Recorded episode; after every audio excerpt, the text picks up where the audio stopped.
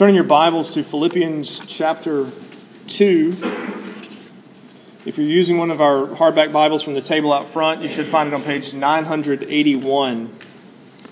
Philippians chapter 2. This morning we're going to look just at two verses verses 12 and 13. Uh, it is our practice to stand when we read God's Word together. So if you're able, let me ask that you stand together now. Therefore, my beloved, as you have always obeyed, so now, not only as in my presence, but much more in my absence, work out your own salvation with fear and trembling. For it is God who works in you, both to will and to work for his good pleasure. The grass withers and the flowers fade, but the word of the Lord stands forever. Let's pray.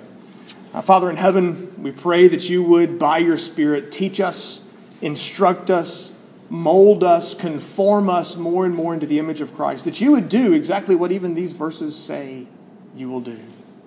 Through Christ we ask it. Amen. You may be seated.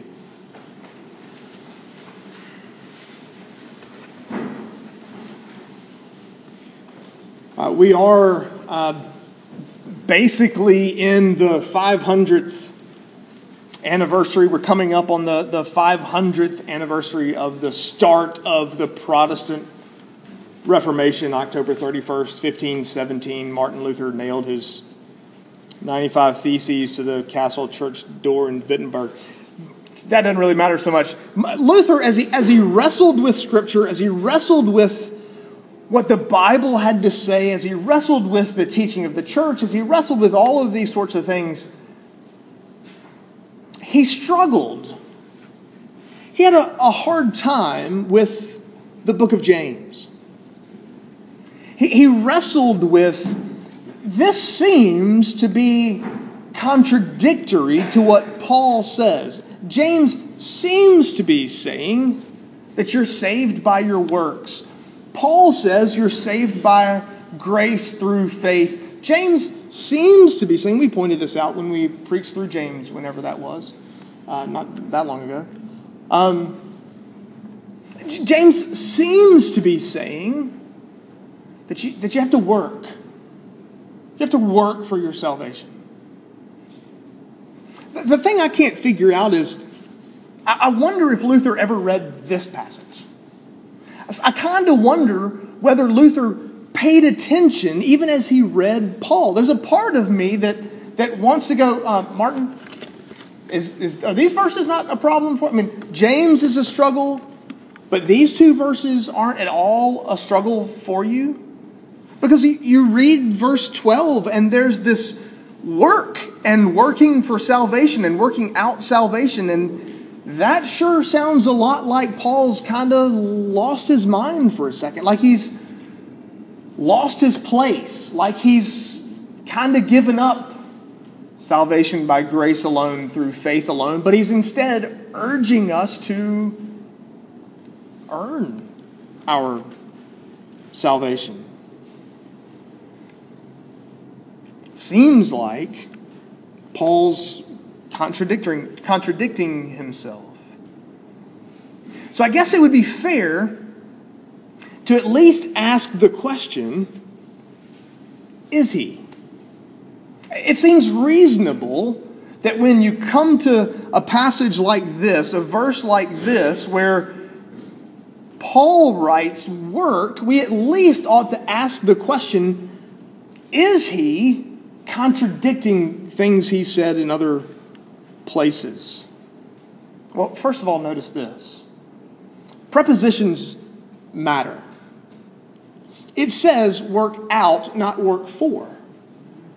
There's a difference in working out your salvation and working for your salvation. That, those are two very different phrases, and all you did was change what you and I would call a throwaway word. It's just a little, this is a preposition, right? Is, am I using the right word? It's a preposition. I mean, it hardly means anything. What could it possibly mean? And, and, and, we just kind of go, well, I mean, you know, out for, just throw a preposition there. It doesn't really matter. You change the meaning of the verse drastically. He doesn't say work for your salvation. Paul nowhere says you need to go out and you need to obey God perfectly and you need to keep the law and you need to do everything that the Bible says to do, and only then will God accept you. Paul never says that. Paul never says, you know, what you really need to do is make sure that all your good deeds outweigh your bad deeds so that when you die, God places all those deeds on his cosmic scale, and you hope that your good deeds outweigh your bad deeds and he'll let you in. Paul never says that. Paul never says that, that you know, it's sort of like running away from a bear. You don't really have to outrun the bear, you just have to outrun the people with you. You don't really have to be perfect, you just have to be better than most right? If you're in the 80th percentile, then God will let you in because that's pretty good. You're better than 80% of the people out there. Well, if you, if you have enough good works piled up, more than 80% of the people out there, well, then God's going to grade on the curve and he'll, that's good enough, that's close enough, that's better than most, and so you'll meet the, the qualifications. Paul never says these things. He never commands us to obey in order to gain God's favor. He says here, not work for your salvation, but work out your salvation. You, you already have it, now work it out. You already have salvation, now, now work in light of it. There's another catch, though. there's another problem that you and I have. Part of our struggle in this is also found in the fact that you and I almost always use the word salvation in a past tense. I got saved at the Billy Graham Crusade. I am saved. I've, I've been saved. I got saved when I was a teenager. I went to that conference and I got saved. We always use salvation in the past tense. Have you noticed that? Scripture doesn't. Scripture uses it past, present, and future. We are saved, we are being saved, we will be saved. All of that is true in the Bible. We, we use the word salvation, and this is why we use those big, fancy $5 words a few minutes ago. When we use the word salvation, we almost always mean our justification. What is it that allows God to accept me? It's not my works, it's Christ's. It's not me, it's his son Jesus. It's his sinless life. It's his death on the cross. It's his blood shed on the cross. It's his death, burial, and resurrection. It is not me. Paul's talking here not about our justification, not about how we got saved back when. He's talking about the fact that salvation means we should be changed, we should be different. This isn't a passage about how God accepts us. It's a passage about how God changes us. We almost always mean past tense justification when we use the word salvation the Bible speaks in terms of having been saved, we are now being saved. Having been accepted by God, we're now being changed by the gospel. This passage has nothing to do with our entrance into the Christian life. It has everything to do with our living the Christian life. There are those who will say to you that as a Christian, all you really need to do, your, your greatest need, if not your only need, is simply remember your justification. Simply remember that you've been saved in Christ and by Christ. You need simply to be gripped by grace. They shy away from imperatives in Scripture. There's no way to hide from a clear command in verse 12. There's no way to, to figure out a way around this command work out your salvation. It's, a, it's an imperative, it's a command, like, like the way I talk to my dog sit, stay, come, heel. One word, short, simple, because he's not, you know, he's, he's pretty smart, but he's not smart enough to get more than one word at a time, right? You give one clear, straight command. This is one clear command given to us work out. In fact, the Greek word is energeo, which that's our word energy. You can't hide from this command as much as we would like to. So has Paul contradicted himself? Has salvation by grace alone, through faith alone, Paul changed his story all of a sudden? Not at all. In fact, I want to show you just a couple of other places where Paul writes very similar things. Turn with me to Romans chapter 8.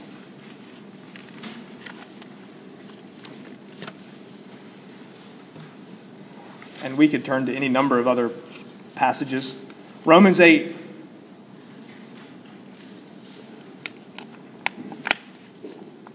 Verse 12. So then, brothers, we are debtors, not to the flesh, to live according to the flesh.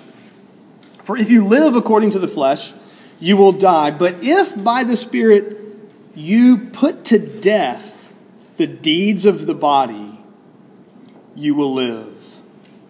Or turn to Ephesians chapter 2. Here's a passage that, that most of you know and know well, and probably love dearly. Ephesians chapter 2, verse 8.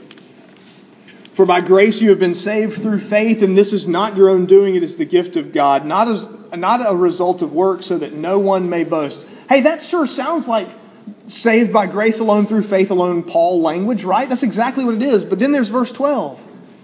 For we are his workmanship, created in Christ Jesus for good works. We've been saved to do good works, verse 10 says. We could look at Ephesians 4 or Colossians 2, where we're told to put off and to put on, to put off the old man, to put off the flesh, and to put on the Spirit.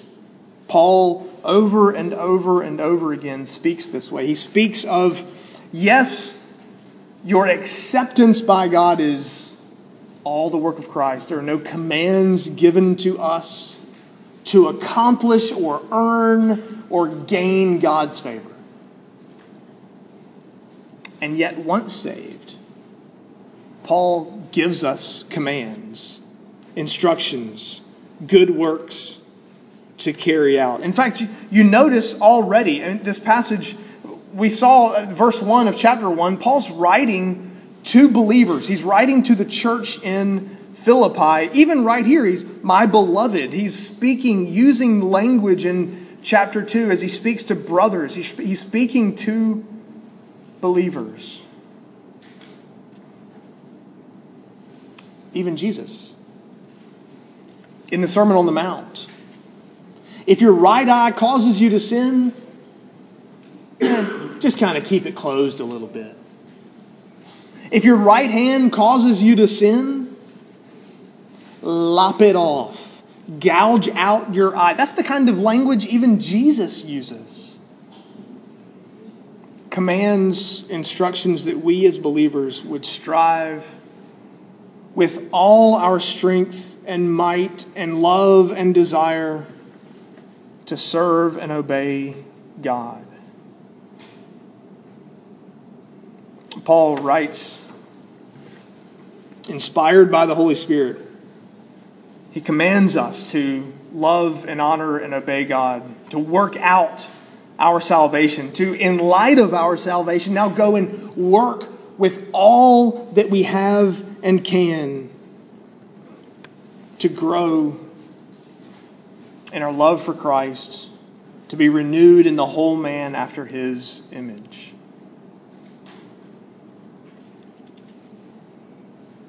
maybe you've heard, surely you've heard, probably you've said. The mantra that so many believers would gladly accept just let go and let God. Paul here in verse 12 says, Don't let go. Hold on tighter. Work harder. Strive harder. Give more effort and energy. Don't let go and let God. Here he says, Work. I hate to do this. In fact, funny that it actually came up in a conversation out there this morning before worship. I really hate to do this to almost all of you, not quite all of you, but almost all of you. A couple of years ago,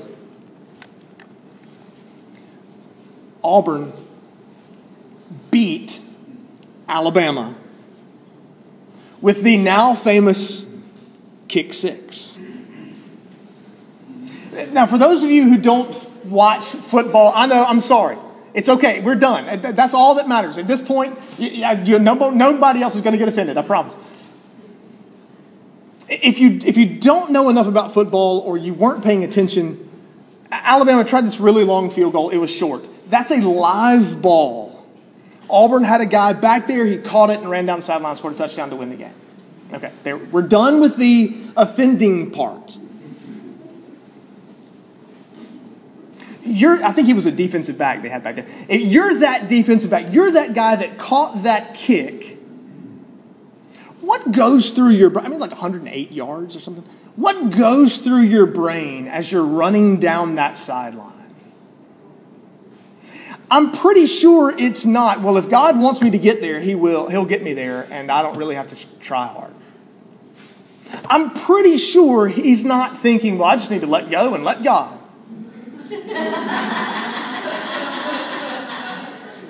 Because most of you in this room are pretty sure God wouldn't have been on his team. Is that what you're saying? You know what he's thinking? Faster, doggone it. Come on, legs, go. Harder. He sees his goal, he sees where he wants to be, he sees where he needs to be. And inside of him is yelling at his body harder, faster, get there. You've got to get there. That's basically what Paul's saying to us. That, that, that what the gospel does is not just mean that God accepts us in Christ, but the gospel changes us. And the goal is not get out of hell free card. The goal is holiness. We should, if that's the goal, our inside should be yelling at us harder, faster, get there. Put off sin, put on righteousness. Hate your sin, forsake your sin. Oh, that more of us took Jesus a little too seriously in Matthew 5 and actually walked around with one arm and one eye. None of us seems to have that trouble.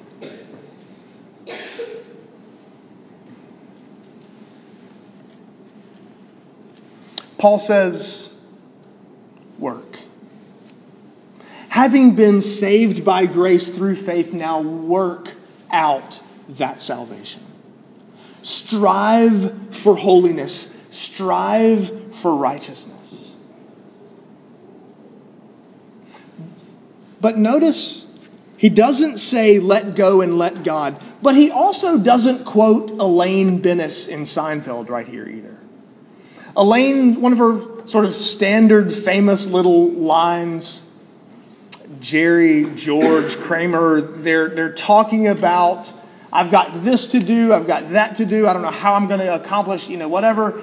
And her way of saying, I support you, but I'm not going to help, good luck with all of that. And she usually would walk away.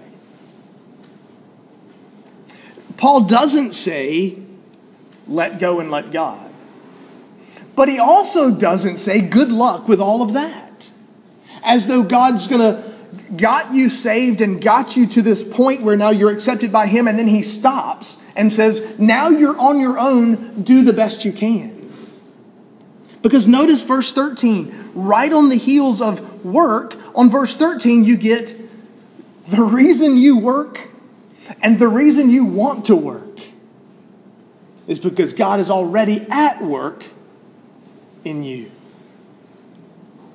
The Spirit is at work in us at the, the will level, verse 13. It is God who works in you both to will and to work. He's the Spirit's at work in me to make me want to, and He's at work in me to be able to. The Spirit's at work, God is at work in us.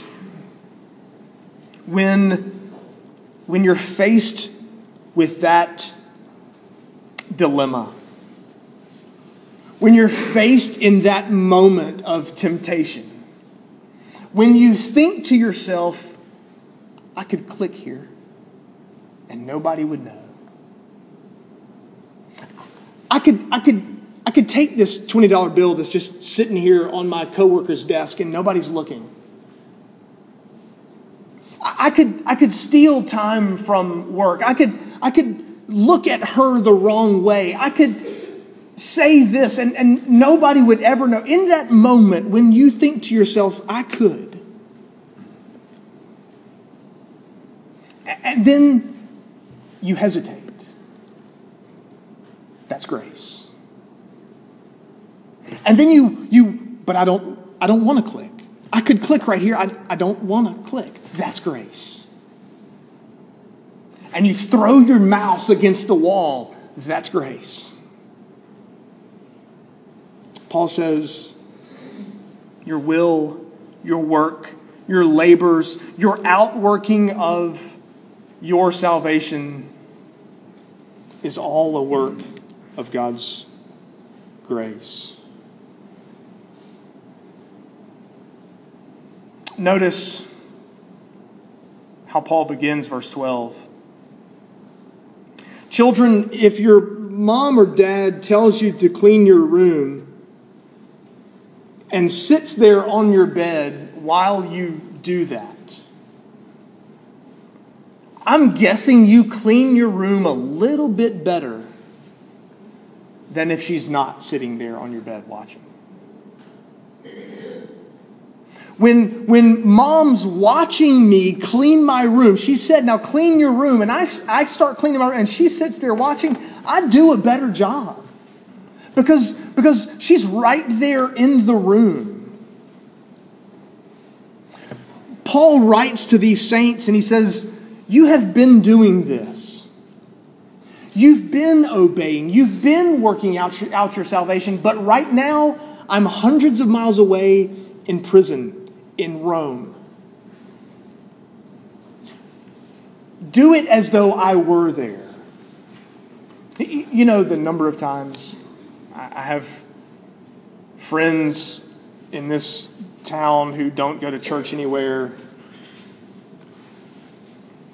I, I'm pretty good people, but not believers. They're not Christians. And their language goes south every once in a while. The number of times I hear, well, I won't say what I'm really thinking because the preacher's here. Is our level of obedience different when someone's watching? Do we think to ourselves, well, I mean, no one's, no one's going to know, so I can sort of, I can slack off a little bit. Paul urges, I know it's easy when I'm there. I know it's easier when I'm there. Do it much more so in my absence because I'm here in prison and I can't be there.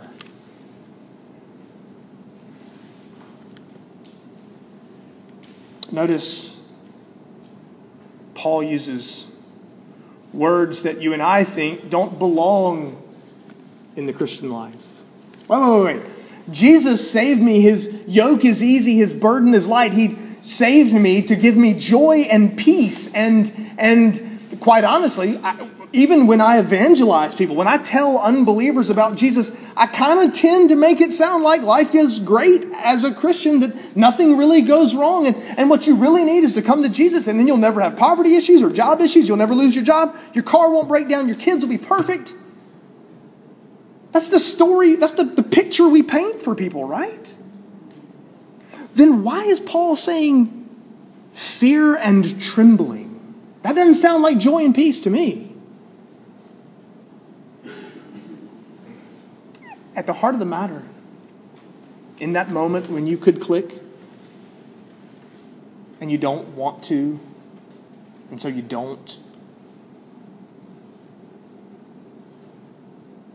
it's because the Spirit's at work in you.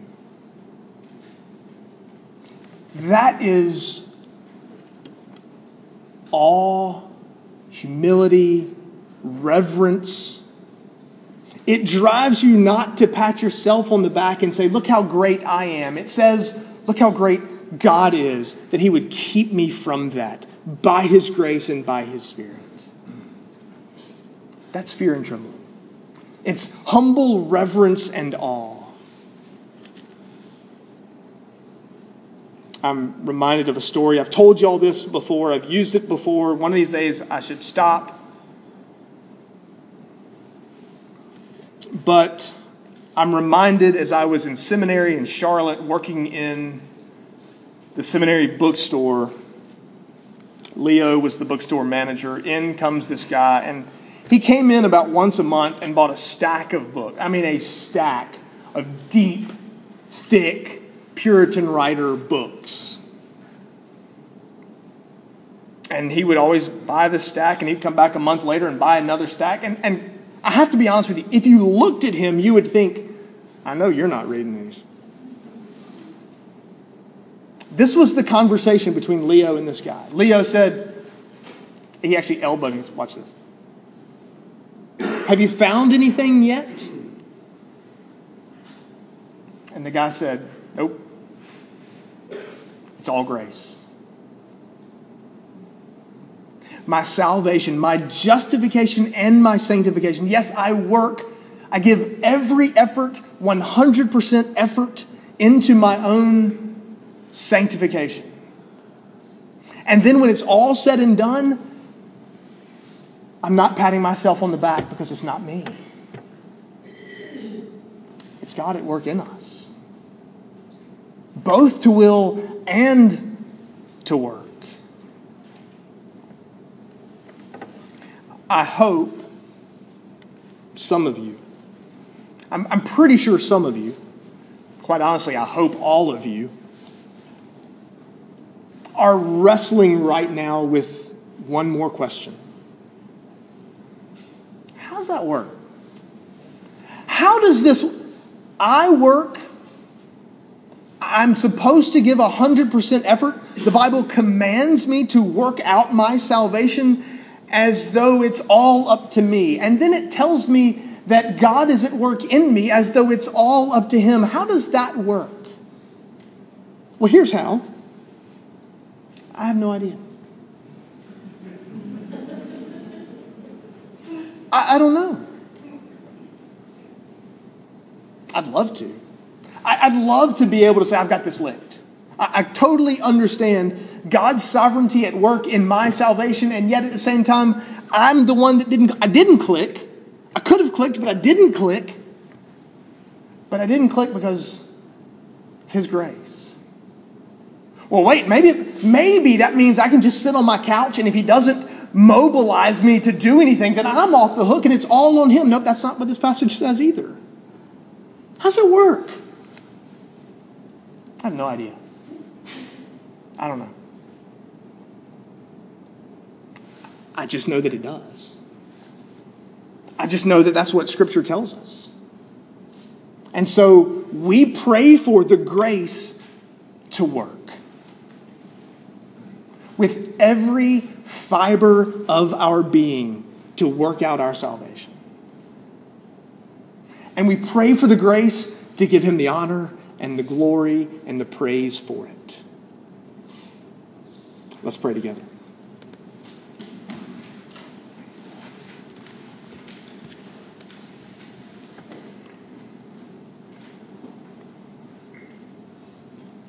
Father in heaven, we are thankful for your grace towards undeserving, fallen, broken, rebellious sinners. And we pray that you would, by your grace, Holy Spirit, that you would, through this means of grace, your word, conform us more and more into the image of Christ. That we would find great joy in honoring and pleasing you. That we would put off the old man and put on Christ. That we would, by the Spirit, put to death the deeds of the flesh. That we would work out our salvation. And Father, we pray for the grace at the end of it all praise and honor and glorify you for every bit of it. Through Christ we ask it. Amen.